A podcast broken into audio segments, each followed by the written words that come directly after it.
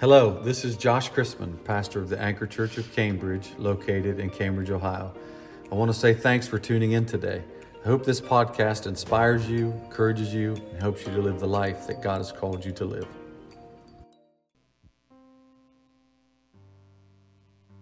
I'm going to draw my text this morning from Genesis chapter 11, verse 30. And then we will read Luke 5. We'll read out of Luke 5, 1 through 10. Okay, so you got to get, you got to look in your Bible. I don't see very many Bibles. If you have a Bible, hold it up. Thank you for bringing your Bible to church. When you come to church, you should bring your Bible.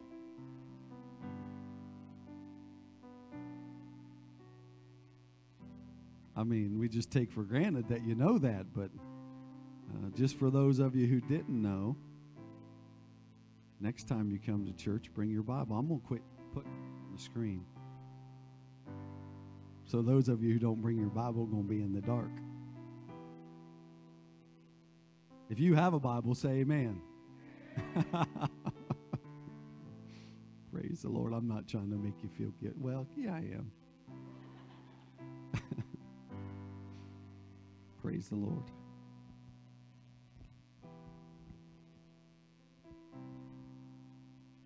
Genesis 11 and verse 30.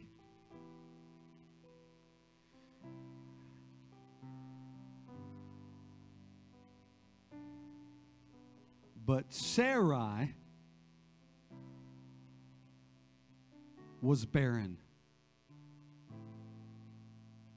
She had no child. Now, when the scripture, if you read the, the, the verses prior, it mentions everybody involved, but it doesn't really give any detail about anybody else. But it, when it mentions Sarah, which is Abraham's wife, it says Sarai was barren. She had no child. Okay, so there's a, a negative connotation attached to Sarai. When her name is mentioned, they can't say her name without saying what she don't have.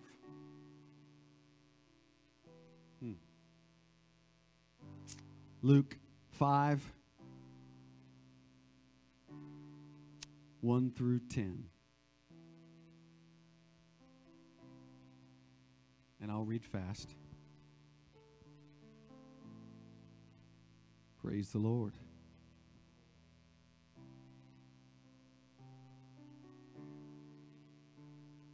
And it came to pass that as the people pressed upon him to hear the word of God, he stood by the lake of Gennesaret and saw two ships standing by the lake. But the fishermen were gone out of them and were washing their nets. Somebody say they were done fishing. And he entered into one of the ships, which was Simon's. And those most of us know that Simon there is Peter. And prayed him that he would thrust out a little from the land. And he sat down and taught the people out of the ship. Now, when he had left speaking, he said unto Simon, Launch out into the deep and let down your nets for a draught. And Simon answering said unto him, Master, we have toiled all night and have taken nothing.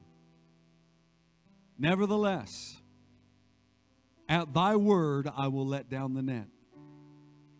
And when they had done this, they enclosed a great multitude of fishes, and their net brake. And they beckoned unto their partners, which were in the other ship, that they should come and help them.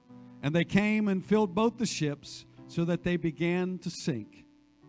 When Simon Peter saw it, he fell down at Jesus' feet, knees, saying, Depart from me, for I am a sinful man, O Lord.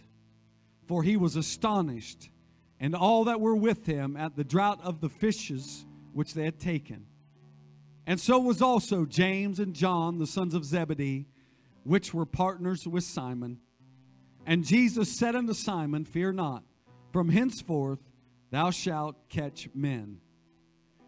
And when they had brought their ships to land, they forsook all and followed him.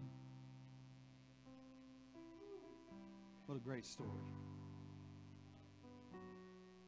Amen. Do you believe it?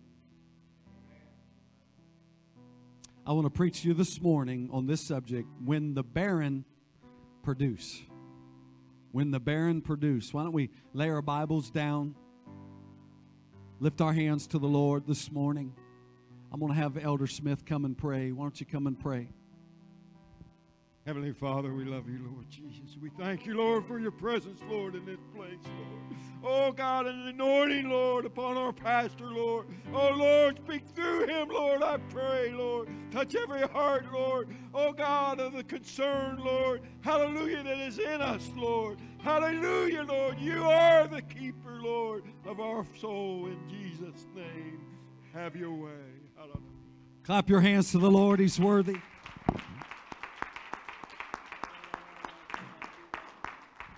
You can be seated in the presence of the Lord.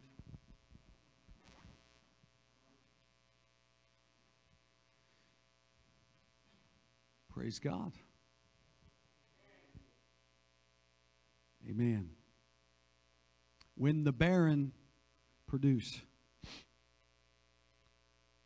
The word barren, in the sense uh, that I read about it this morning, in our text when talking about Sarah, Abraham's wife, uh, is not uh, typically used in the day and time that we live in.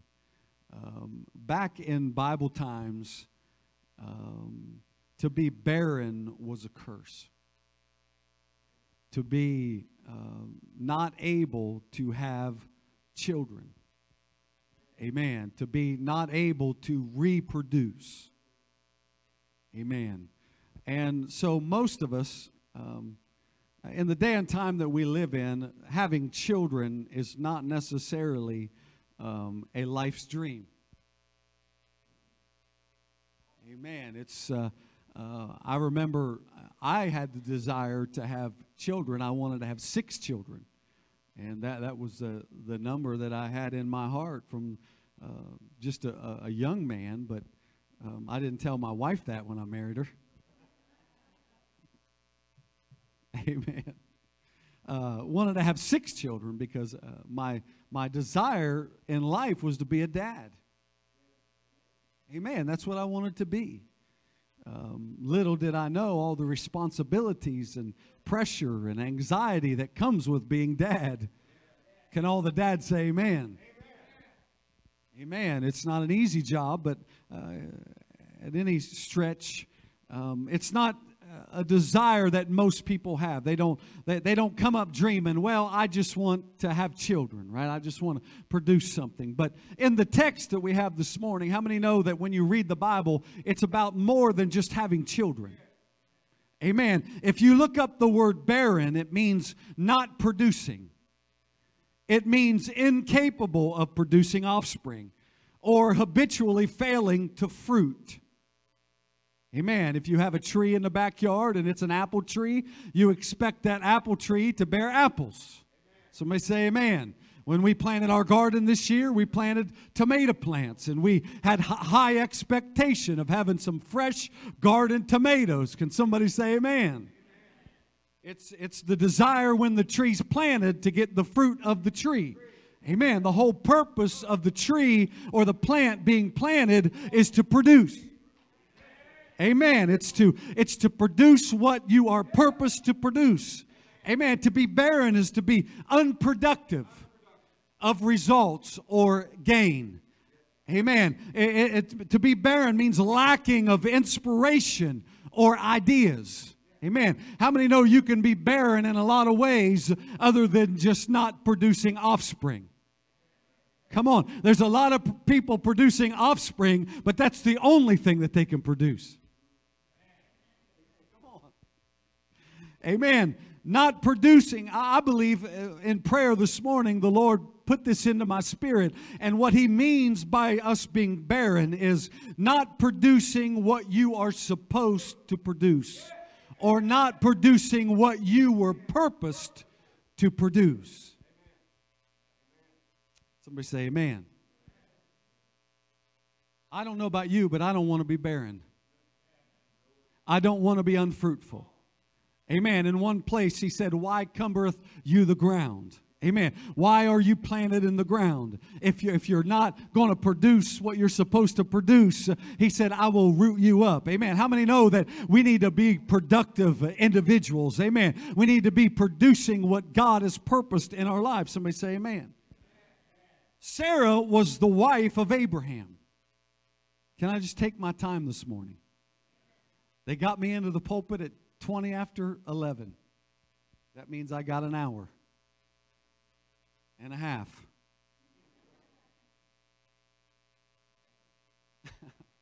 Sarah was barren, okay?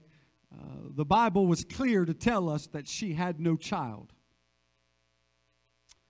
It's not clear how long that Abraham and Sarah had been married, but I can't help to notice when reading the scripture, if you go through and you read the story yourself, you'll, you'll notice and you'll feel the growing tension and the anxiety in the relationship between Sarah and Abraham over the continual and seemingly permanent state of Sarah's barrenness.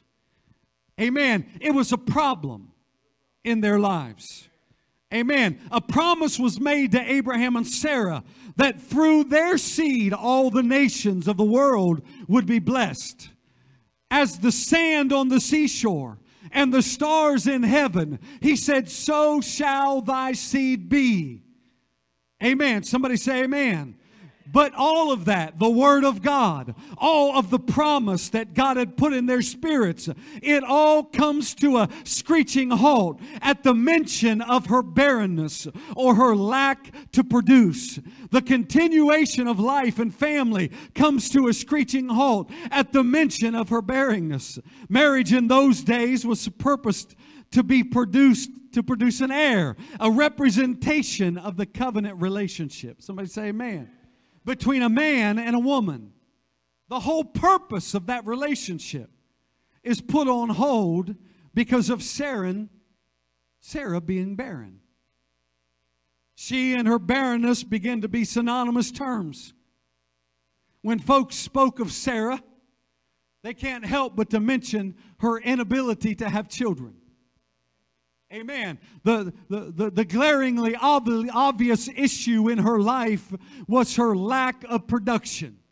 Amen. When, when, when people heard around the community, heard the name of Sarah, they understood her problem. Come on. They understood her, her, her deficiency. They understood all of the issues that she had in her not being able to produce. Amen. Everything in her life pointed to her inability to be and to have what God had purposed in her life. Amen. They were talking about it. Amen. How many know they probably wrote songs about it? I don't know. It was on, they talked about it on the phone, and it was a rumor about the, around the community about what she didn't have and about what she couldn't do. Amen. Her inability to do it herself was a constant reminder that she and Abraham, in and of themselves, were limited. Amen. Stay with me this morning. At some point, they had to realize that without God, without the hand of God, without the plan of God, come on, life was empty and barren.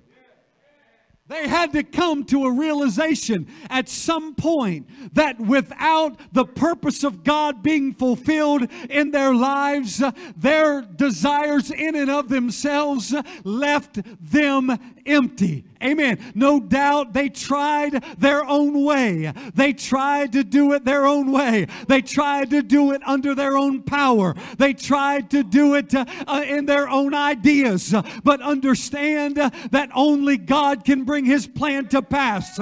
And it's only when we submit totally completely to the plan of God will that happen. Amen. Sarah was a very beautiful lady. If you read Scripture, Scripture makes it clear that she was a very beautiful woman. Amen. She was easy on the eyes. So we put it. Well, I got a couple laughs. But she was beautiful. No doubt a blessing from the Lord. Amen. Scripture's clear about the magnitude of her beauty. Her beauty in her life was the main focus for a large part of the beginning of the story. If you go through and you read the story of Abraham and Sarah, Scripture focuses uh, a big part on the beauty of Sarah. Amen. She caught the attention of Pharaoh and King Abimelech. Amen. How many remember that? Have you read that? If you haven't read it, I want you to go back through Genesis and read the story of Abraham and Sarah. How that it was the beauty of Sarah that caught the attention of Pharaoh and caught the attention of King Abimelech. Amen. And one point, uh, Abraham lied and said, That's my sister. Because he didn't want the king to kill him and take his wife. So he was going to take her anyway. Amen. And he tried to take her. He tried to take her and make her his own. But God gave the king a dream and said, if you touch that woman, your life depends on it. Amen. Because that's not just some woman. That woman is part of the master plan. Come on. And when you're part of the plan of God, God will take up warfare on your behalf. Amen. How many know that even the, the, the evil eye of this world can see the potential in you? Come on. Pharaoh and King Abimelech, they could see the potential that was in Sarah. They could see her beauty. They could see her giftings. And they wanted to take that and exploit that for their own gain. Come on. They wanted to take her beauty and the reason God had created her and exploit that to get what they wanted. Make no mistake about it. The world around you, they see your gifting. They see your potential. They see your potential beauty but they don't want to use it for your gain. They want to use it for their own gain. Don't let the world exploit your beauty for what they purposed. Allow God to use your life to get glory out of what He has created you to be. Preach to the young people this morning. Don't let this world steal your youth. Come on. Don't let it steal your vigor. Don't let it steal your giftings. Don't let it de- steal your zeal for serving God because the plan that God has for your life uh, is greater. It's greater. It's bigger than any plan that this world can have for you. It'll produce more in your life uh, than this world can possibly fathom. It's an eternal plan. It's an eternal purpose. Amen. And I couldn't help but focus this morning on the desire of King Abimelech and the desire of Pharaoh for Sarah. Amen. And how that they desire to have her for themselves. Amen. And Sarah couldn't do anything to really to, to fight it off. She was in a position where her beauty had gotten her in trouble. Her husband didn't stand up for her. And so she had to depend on God to get her out of the mess. You know, there are some times that we don't even really want to do what the world's asking us to do. We don't really want to go where they're asking us to go, but we don't really have any way out.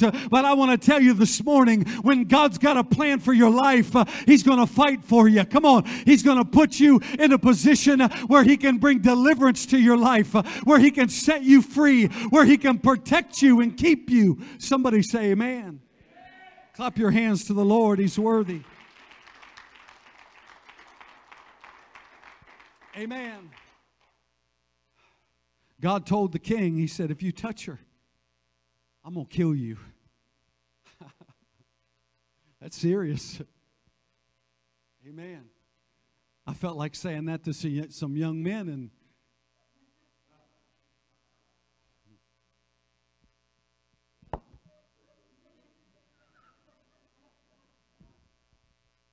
come on, start liking my daughters, and I, I just give them that look. I can't help but smirk.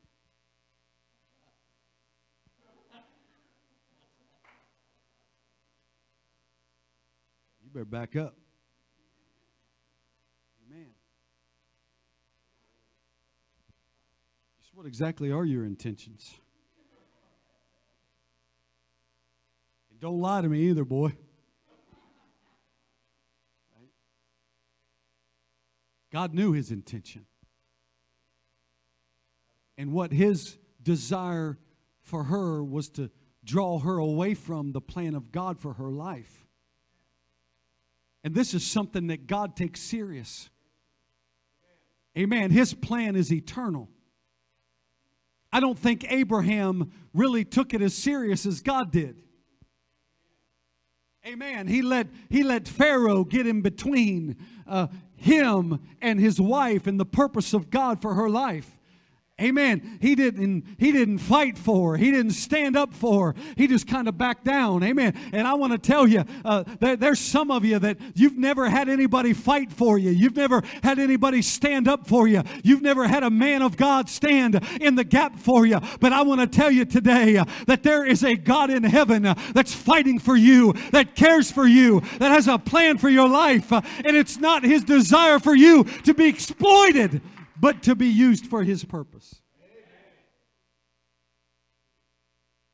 That's good preaching. Amen. Sarah was beautiful. But like most beautiful people, I don't have any idea what that's like. Only two people laughed. It's funny. Uh, most beautiful people rely on their beauty, right? Most gifted and intelligent people, they rely on their giftings and intelligence. Amen. To get them where they need to go.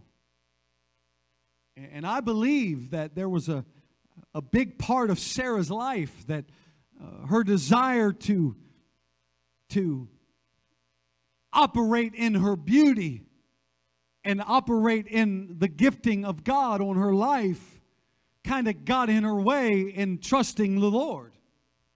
Amen. How many know it's without faith it's impossible to please God? For he that comes to God must believe that he is and that he is a rewarder of them that diligently seek him. Amen. So if we come to God without faith, or we, we want God to operate in our lives without us operating in faith, it's, it's fruitless at some point you're going to have to trust God to do for you what you can't do for yourself.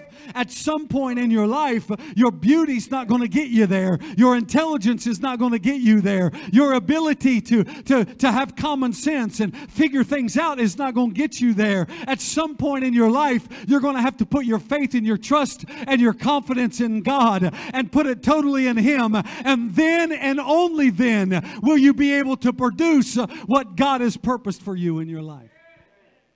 Somebody say amen.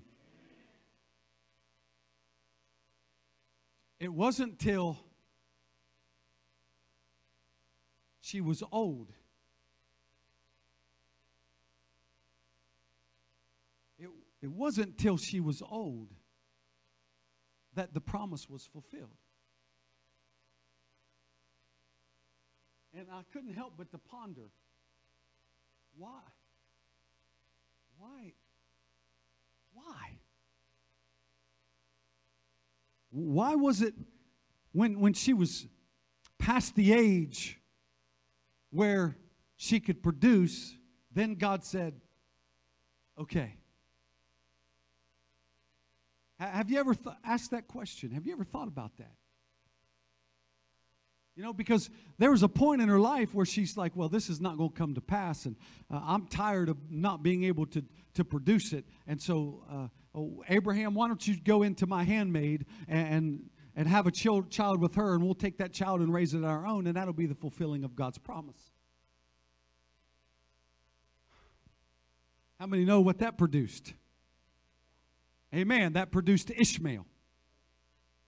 And Ishmael will always fight against the promise. Anytime we try to do it ourselves, produce it ourselves, do it our own way, or to try to conceive it in our own minds through ideas and reasoning and try to come up with a way to fulfill God's word for my life, that's not your job. Your job is to submit totally and completely to the plan of God, wait for the timing of God, and He will do what He said He would do. Amen. I don't have to figure it out. I don't have to do it myself, uh, but I do have to submit to the plan and the purpose of God. And I have to lay down my own ideas, my own ways, uh, because His way is far above my way. Like the heaven is far above the earth, uh, so are His ways higher than our ways, uh, and His thoughts than our thoughts. Uh, you're never going to be able to conceive it in your mind and figure it out. Uh, so surrender to the plan of God, surrender to the purpose of God. Don't waste your youth youth. Don't waste the time that you're living in now. Allow God to do it now. Somebody say, Do it now.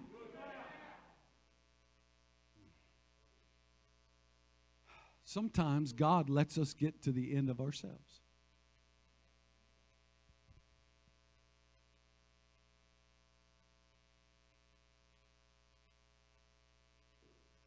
Because how many know that beauty, beauty is only it's only skin deep. Yeah. But they say ugly goes clear to the bone.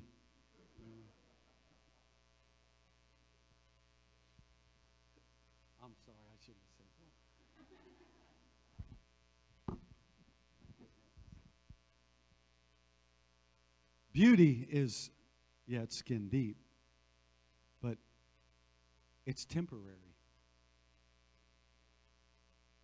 When I woke up and looked in the mirror, this morning, I was like, dude, you're almost 50.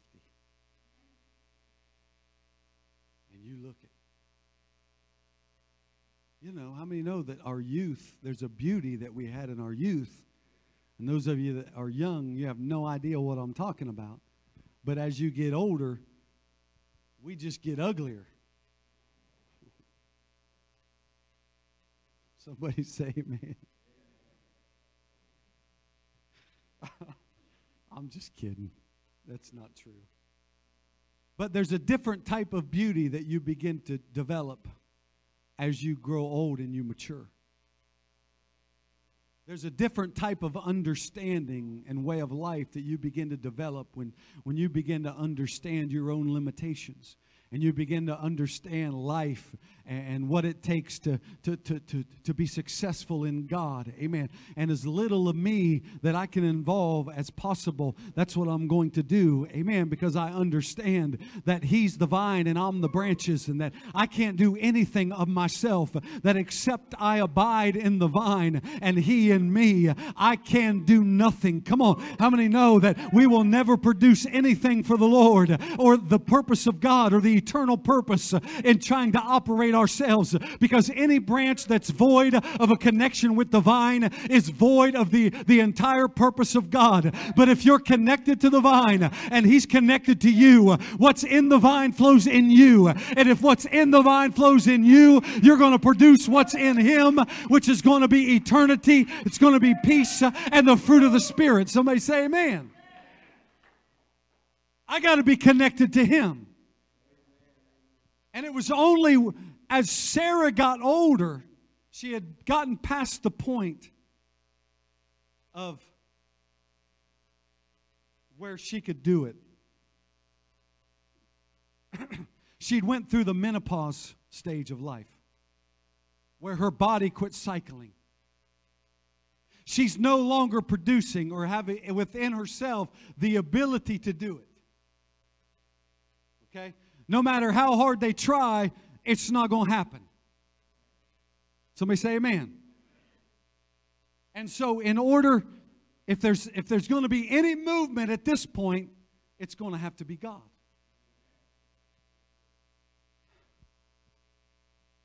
Her inability to do it herself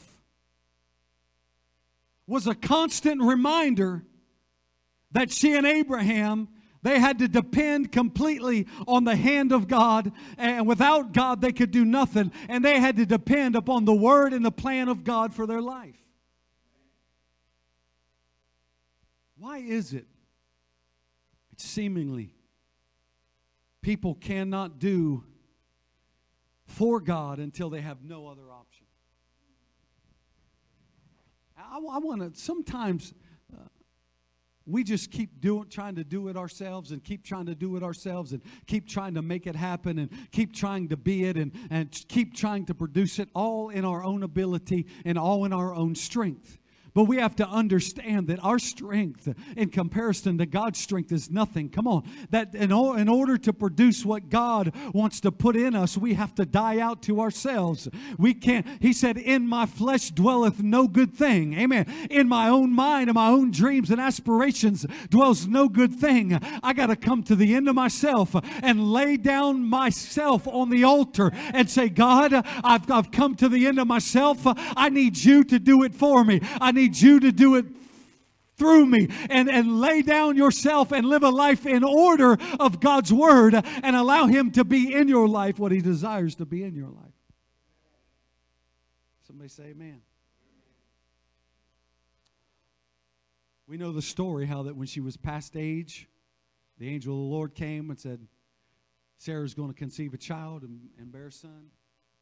And Sarah was outside the tent she said, ha, ha, ha, ha. Oh, oh. Woo. That's funny. Right? She laughed at the promise of God because now he says that when my youth is gone. She still didn't understand. She's still thinking through the lens of her own beauty and her own strength. Come on. She's still thinking through the lens of doing it herself. Amen. She was past the point that it was humanly possible. Amen. And so she thought it was impossible. Still, Amen. She still thought that the promise of God was out of reach because it was impossible for her to do it. I'm going to tell you right now that sometimes God waits uh, so that you won't try to take the glory, so that you won't try to get the glory for what He produces in your life. And sometimes uh, He's got to get past the point where you can do it uh, so that then He can do it through you, so that you'll give Him praise and honor and you'll be a testimony of what God did in your life, what not what you did yourself. Amen. How many know that Isaac being born was a testimony of the power of God? Peter, let's, let's switch to Peter here for a moment. Peter was young and zealous. He was, he was, a, he was a fighter. He was a, a loudmouth fighter. Read the scripture. At times he should have shut up, he couldn't shut up. How many know what I'm talking about? We got any loudmouth fighters in here? Nobody's going to own up to that. Amen. Peter was he was uh, uh, he was spontaneous. He was he was strong. He was uh, he's the one that drew the sword in the garden and cut Malchus's ear off. Amen. The Lord said, Hold on a minute there, Lafayette. Only uh, those with young children know what I'm talking about. I'm the leader. I say when we go. No, nobody still knows what I'm talking about. Aristocats. Anybody ever seen the cartoon Aristocats?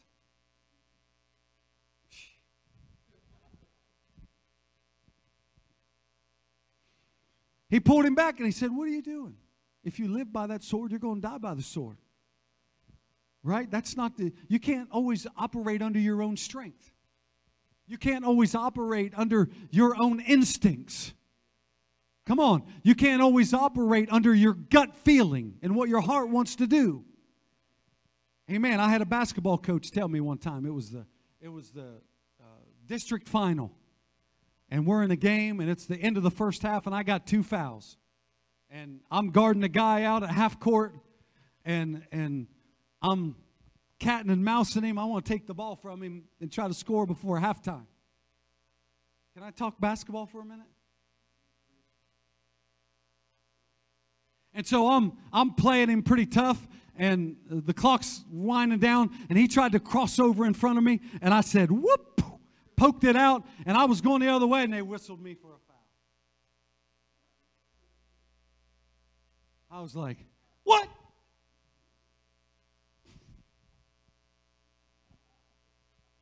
I heard my coach.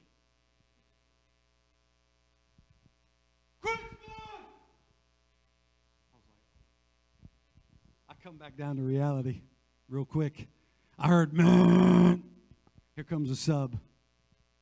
And so instead of going to, this is the bench right here, and this is my coach.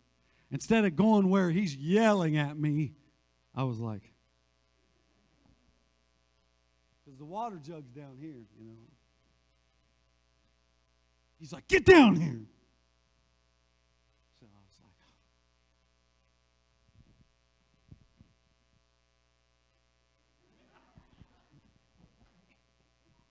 He's like, what are you thinking? Well, I wanted to get the ball and score another hoop before halftime. He's like, How long you played for me? a couple years now. When are you going to learn? Well, it's the district finals of my senior year, so I'm probably not going to, right?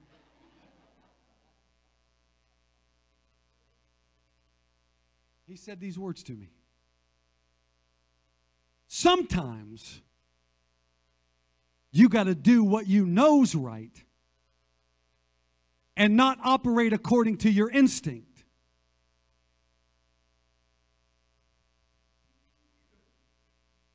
I was like, uh, all right. I had no idea what he was talking about. I was I was 17, 17 years old still, and and uh, still green. No no no idea uh, what he was talking about. But later on in life, those words came back to me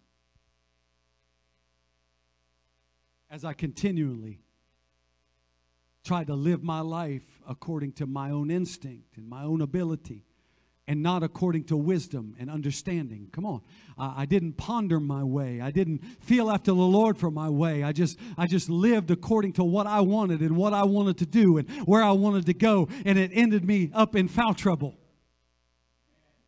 Come on, not being able to play the game like I wanted to play the game or even to be involved in the game. In fact, uh, how many know that when we live life according to our own instinct, uh, we bind the hands of God in our life? We bind the plan of God in our life. Uh, and He can't do for us and in us what He wants to do because we won't let go of our own way and what we want for our own lives. And I want to tell you this morning, you need to let go of what you want for your own life and get a hold of what God wants for your life because I can assure you what He wants is bigger than what you want. Hmm. It's greater than what you want. Amen. Peter. Peter's, they just toiled all night. They just fished. And they're cleaning their nets and Jesus comes along and he's got a big crowd of people and they want to hear him preach it. And so Jesus steps over to Peter and says, Hey, bro. Can I use your boat? Uh, I guess I guess so. I guess you can. So he climbs up on and he says, Cast out a little bit from the land so I can get a good look at these people. And so Jesus stands there and he ministers to the crowd for a little while. But how many know that when Jesus tries to do, when he does something, he doesn't do it out of chance. And so the fact that he got on Peter's boat was an indication that he wanted to do something in Peter for Peter.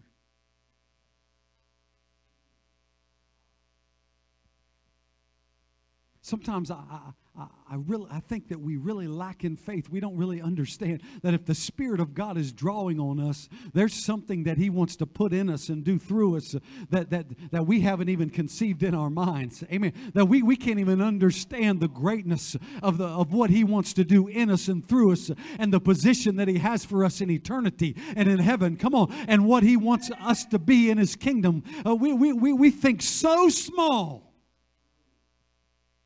but God will start with the small things so that He can get us to understand heavenly things. And so, so He says, cast out a little bit from the land. Uh, cast the net. He's like, what? I just cleaned the nets. We just fished all night and caught nothing. Has anybody ever fished all night before and didn't catch anything? Is, is, is, there anybody in here that has put all your effort and energy into something with, with no result? You, you put all of your effort and your energy into going where you think you need to go and doing what you think you need to do. All of your effort, all of your energy, all of your resources into doing it and trying to become it and trying to be it, and it produced nothing in your life. What does that do to you? It makes you not want to try, doesn't it? And so when the Lord said, cast the net, he, he, he's like, I already did. We toiled all night. We, you look up the word toil, it means to struggle with great pain and stress, with great labor, to toil. Amen. This is not just casting.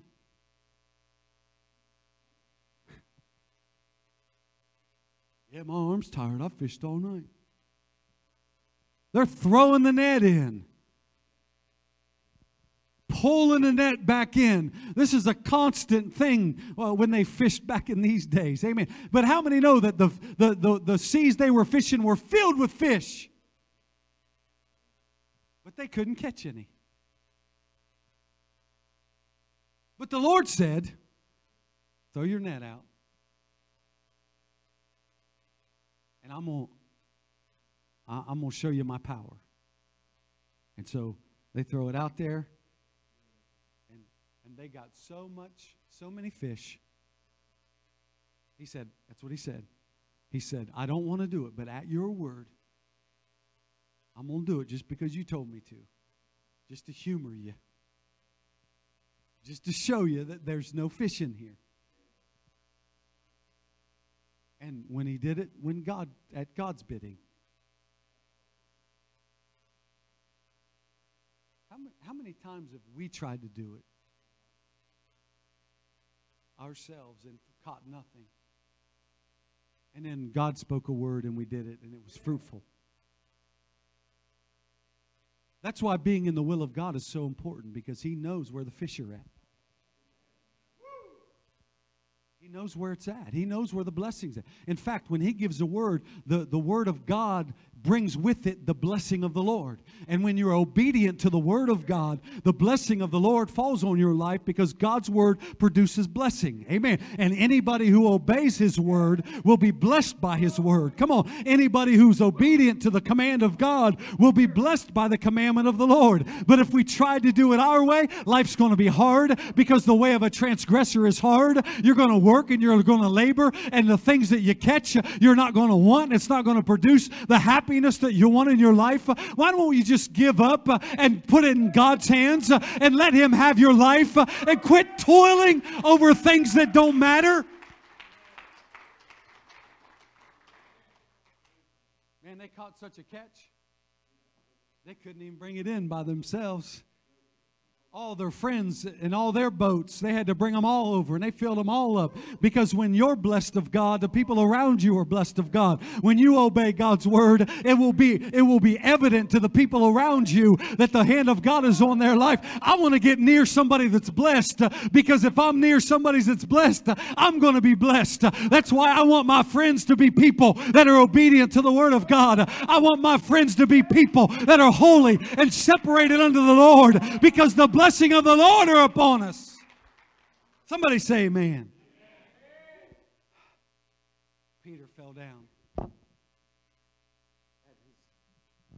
said, Lord, I'm a sinful man, depart from me. But God doesn't call us because of what we've done in ourselves or what we can do in ourselves. He calls us because there's a plan that He wants to put in us and there's some things that He wants to do through us. And He said, Get up, my son, because catching these fish is not the purpose and the plan. That was just a way for me to get your attention. Because I can give you that if I want to give you that. If I wanted that to be your way of life, I could bless that and make that prosper. Come on. If I wanted that to be your main focus, I would bless it and it would overflow. Come on, somebody. If I wanted that to be what you poured all your effort and your energy into, then I would bless it. But that's not what I called you to be. I have called you to be a preacher, a fisher of men. I have called you to follow me. That's why he told him, Don't labor at the meat for the meat that perisheth, but labor for that meat that does not perish. Because there are things that God can put in your life that will never fade away, that will never go away. It will be fruitful and it will produce everything that God has purposed, and it will fulfill your life for the rest of your life and for the rest of eternity. But if we labor for that which fades away, that's all we will have. And one of these days, uh, it'll fade away and we'll be left with nothing. But I want to experience with God that takes me beyond the things of this world and takes me into the heavenly so that I can sit with Him in heavenly places. Clap your hands to the Lord, He's worthy. Oh. I'm preaching hard.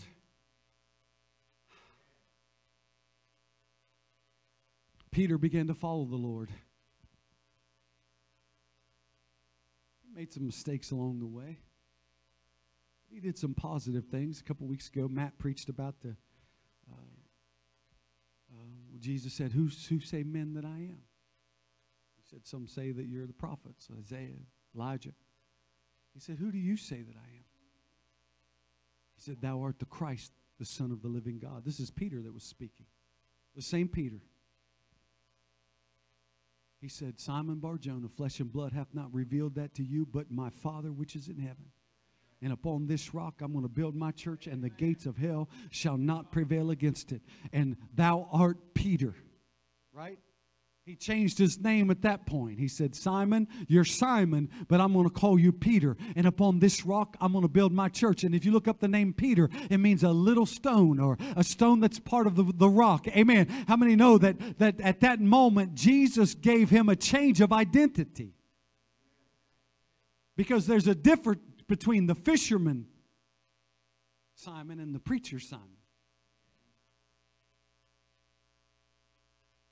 Couple scriptures later, Jesus is talking about going to the cross and being killed and being brought up before evil men. And Peter says, No, no, no, no, hold on a minute. Be it far from thee, Lord. That's not going to happen to you. And Jesus looks at him and he says, Get thee behind me, Satan, for thou savorest not the things that be of God, but the things that be of men right? There was a there was an identity crisis going on in the in the in the heart of simon. Amen. In one at one instance he was he had a word of god and in the other instance uh, he was wanting to do things the way that men do them. Amen. He was operating according to himself how many know he had some ups and downs and he had a lot of learning to go through?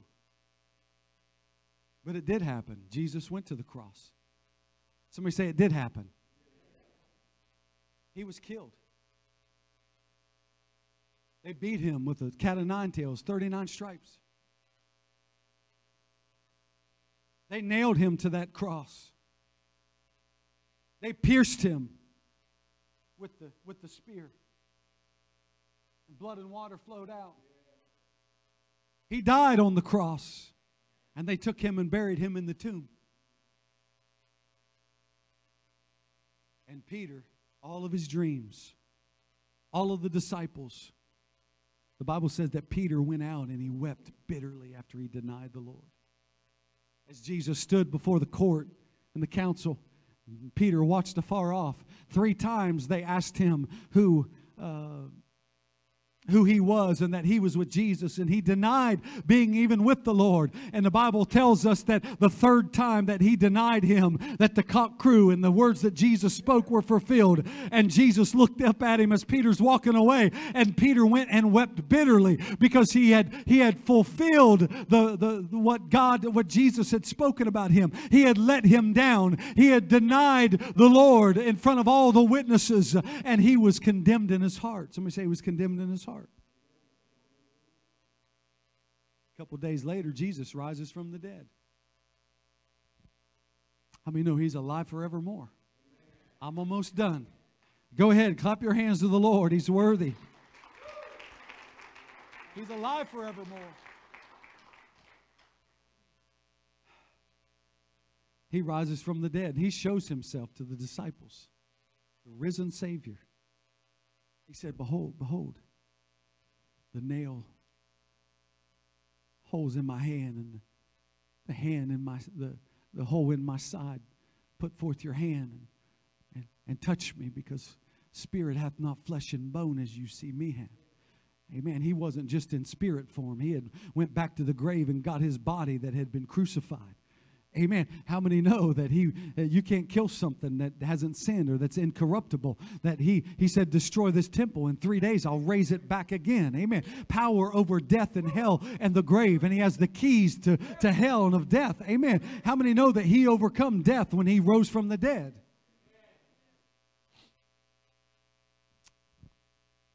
Peter, it doesn't say that Peter was there or not. It just says that the disciples were gathered there. And I would assume that Peter was in the room when the Lord came to them the first time. I would assume that. But it doesn't say anything about the Lord addressing him individually. Because out of all of the disciples, I want you to stay with me. Out of all the disciples that followed the Lord, Peter denied him. And Judas sold him, and Judas hung himself, killed himself, right? But Peter didn't kill himself, but he's still living with the condemnation of denying the Lord. So there's a greater depth of hurt and trouble that Peter's dealing with that all the other disciples are not.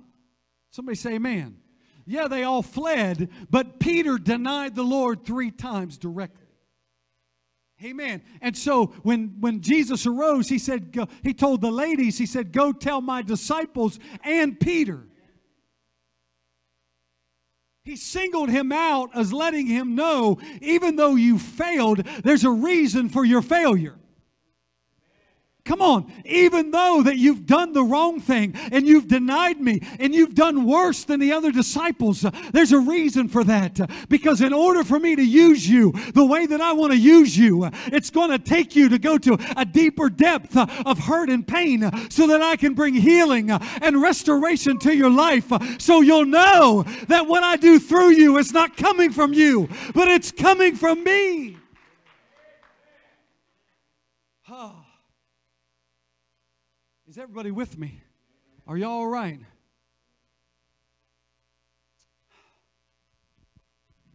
Right after the scriptures, read it. This is great. Right after the scriptures, where the Lord shows himself to his disciples, Peter gets up because he still hasn't learned.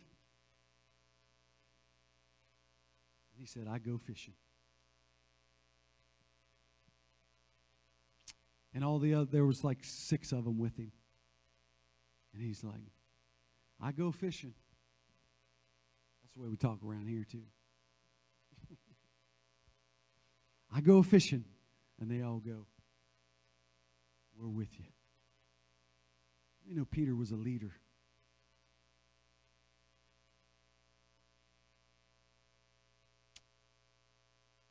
So, Peter going fishing is an indication to me that he's going the wrong direction. Because he's going back to what the Lord called him out of. But see, that's what we do sometimes when, when, we, when we haven't had enough of ourselves and uh, we're kind of in between. We're not fulfilling the will of God in our lives, but we're not doing it our own way. We're kind of in between. We're, we're in process where the hands of the Lord are upon our lives and molding us and making us into what He wants us to be. But sometimes we get impatient with the process and we say, well, if I'm not going that way, then I'm going back to where I came from because I feel like I have no place. I feel like I'm in between. I denied the Lord. I let him down. I'll never be what he said I was going to be, so I might as well go fish. In that one statement, I go a fishing, he's saying a whole lot.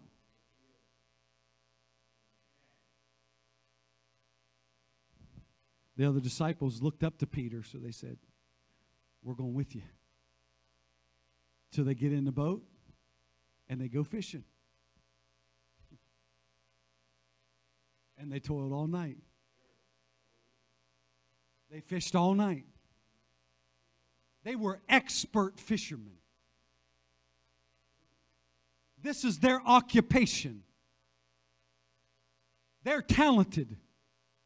They know where the fish are, right? They know where the honey holes are. Amen. They know the, the lakes and the seas that they're fishing on.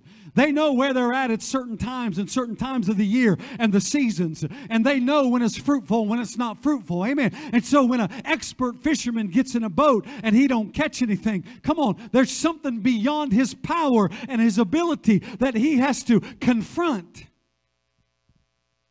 They worked all night. They labored all night. Nothing. Man, I've been there.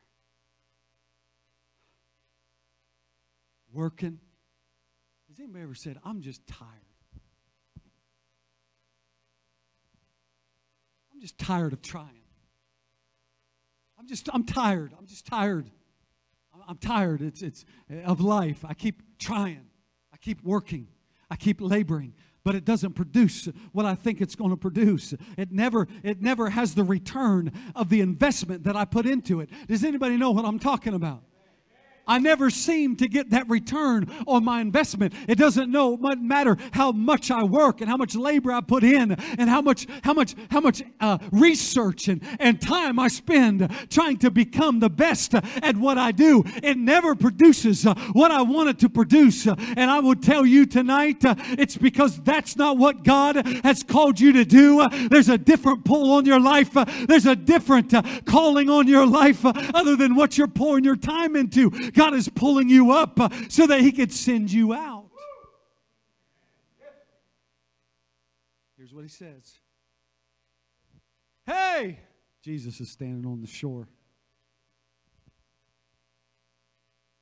Hey,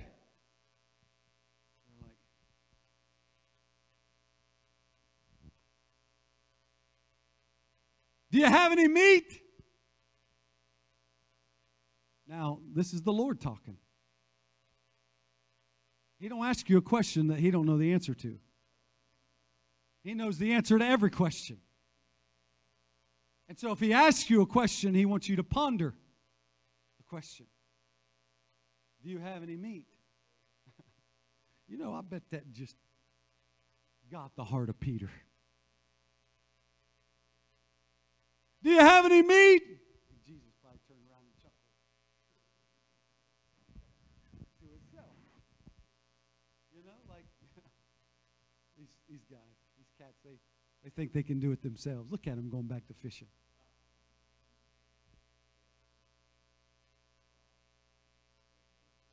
Caught nothing. No. We don't have any meat.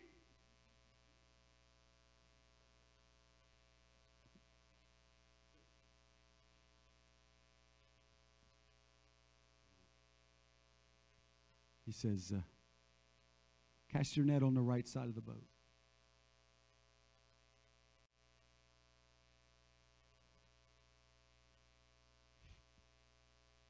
Right back in the same place. Showing him the exact same thing for the second time. Because People like us are slow learners. If you got a hard head, how many times does the Lord have to tell you that that way is not going to prosper?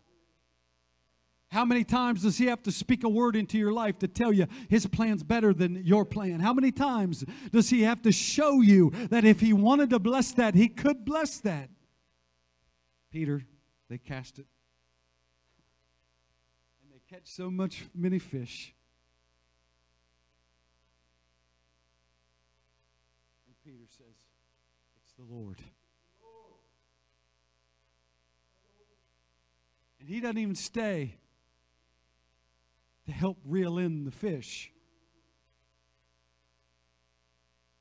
He puts on his fisherman's coat. The Bible says because he was naked. Now, I ain't fishing with any dude that's doing it naked.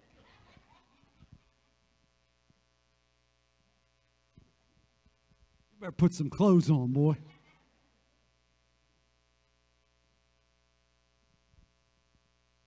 That's just weird. But I think this is a representation of something because he was naked before the Lord. But he tried to put his fisherman's coat on because a coat is a representation of your identity. And since I'm not going to be Peter, I better be Simon, the fisherman. So, so he puts his coat on and he jumps in and swims to the shore.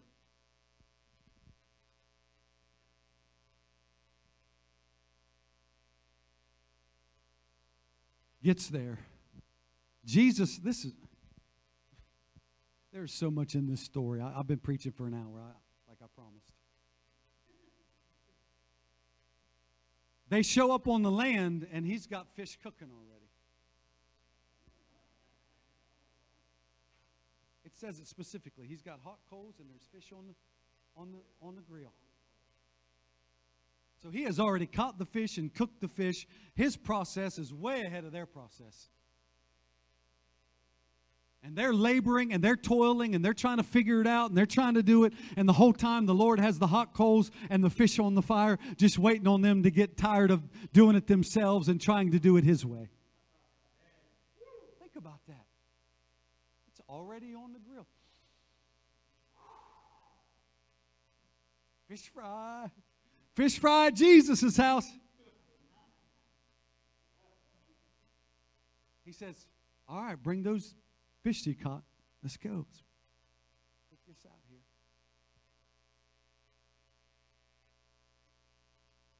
Peter's still got his fisherman's coat on. And notice, I want you to go back and read these stories. This is awesome. You need to read the Bible.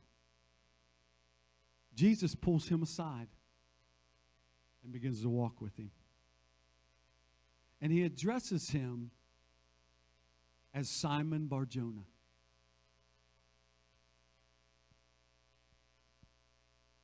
Because all the time when he was following the Lord, he called him Peter. Amen. Except the moments when he was not Peter. when he chose to put that fisherman's coat back on, it changed something. Jesus didn't try to identify him as Peter, he identified him as what he wanted to be identified as. Because if you don't have the faith to believe in it, God can't take you where he wants you to go. Amen. He says, Simon, he called him Simon Barjona, addresses him as Simon Barjona. He said, Simon, do you love me? He says, Lord, you can stand with me. He said, Lord, you know, you know that I love you. Said, Feed my, feed my sheep. Simon, do you love me? Feed my lambs. Simon, do you love me? Ask him a third time. He says, Lord, you know, you know all things. You know that I love you.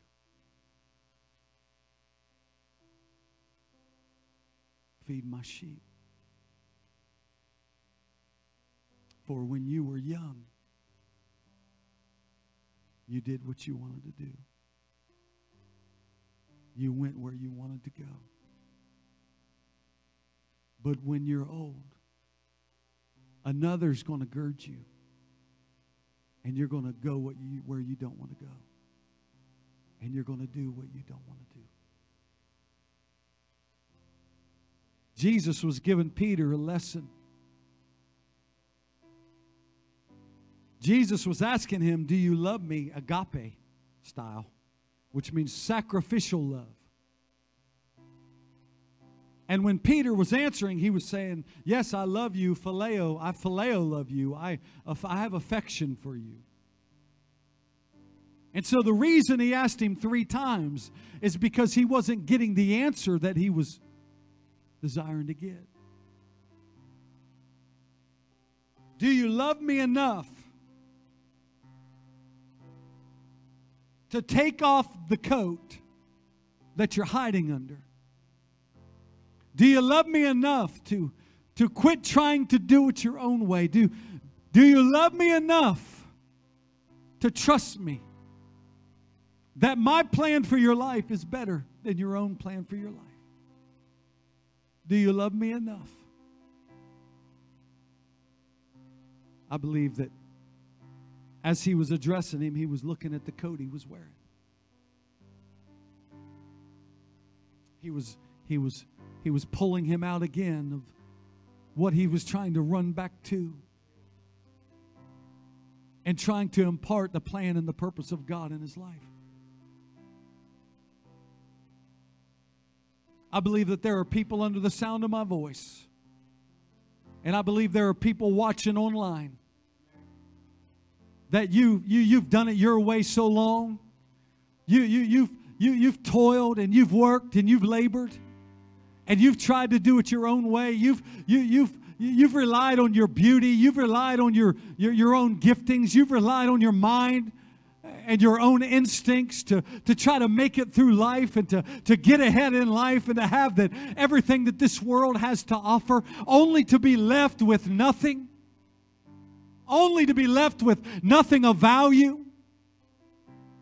And I come to preach to you this morning that you might be at the, your wits' end and you might be at a place where you're ready to give up and throw in the towel and say, What is even the point anymore? But God is saying something different. He's saying, Why don't you just take on my plan? Why don't you just receive my love?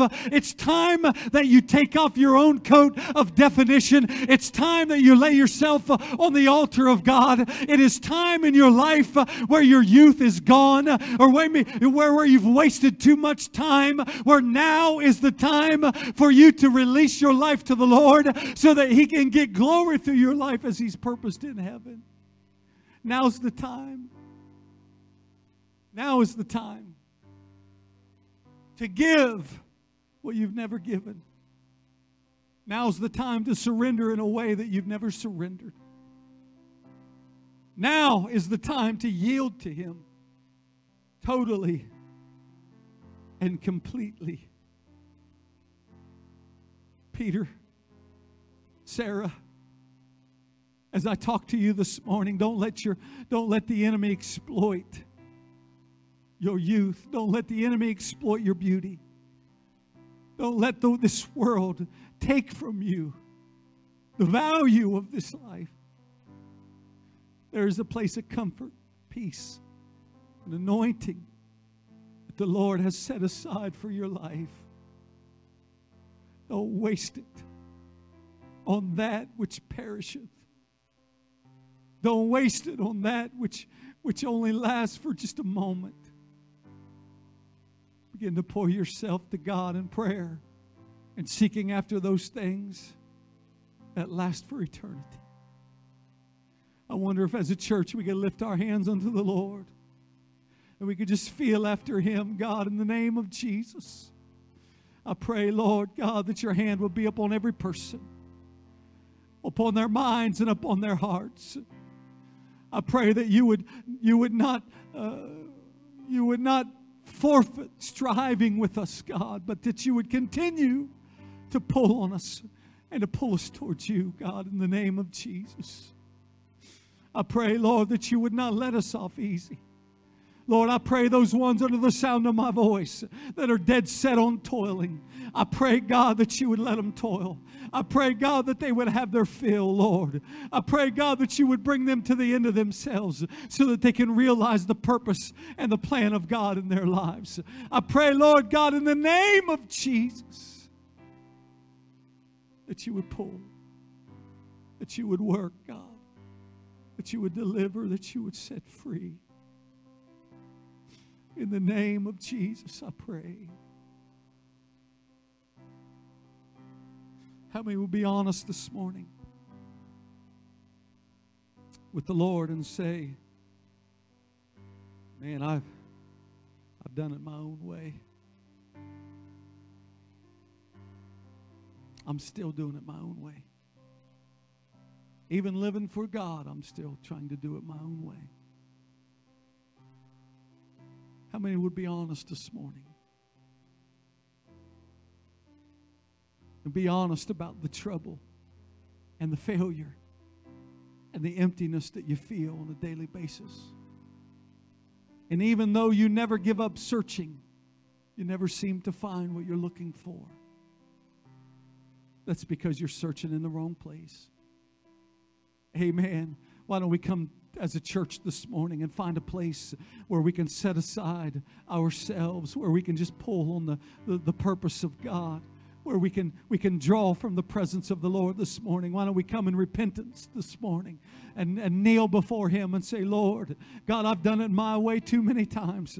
I've failed too many times. I've come up empty too many times. I've never gotten a return on my investment. I've gotten to the place where I've uh, given up on, on trying, God, and I've just been sitting back idle and not, not having any purpose or not, not reaching for anything bigger than what I already have. I'm living in complacency and the thought of failure and never having anything more. I want to tell you this morning that God's got a purpose for your life. And if you'll pull on Him, He will put a dream in you that's beyond you. And He will put ability in you that's beyond you. And He will use you for His glory and for His purpose. And one of these days, you'll walk on streets of gold. One of these days, you'll sit with Him in His throne. One of these days, you'll dance in heaven with Him. Oh, God, one of these days, I'm going to see him face to face. One of these days, I'm going to get beyond the hurt of this life. I'm going to get beyond the struggle of this life. One of these days, He's going to pull me out of here and I'm going to be forever with Him. One of these days, I'm going to go to a place called glory. I'm going to go to a place where I'll dwell for eternity with my Savior. One of these days, I'm going to know as also as I am known. I'm going to see what I've never seen and understand what I've never understood. Come on, there's direction for you this morning. Thanks again for listening to the Anchor Church of Cambridge podcast. If you enjoyed it, make sure you subscribe so you can keep up with our weekly sermons. If you are in the Cambridge area, we invite you to join us on Sundays at 11 a.m. Again, thanks for listening, and we hope to see you soon.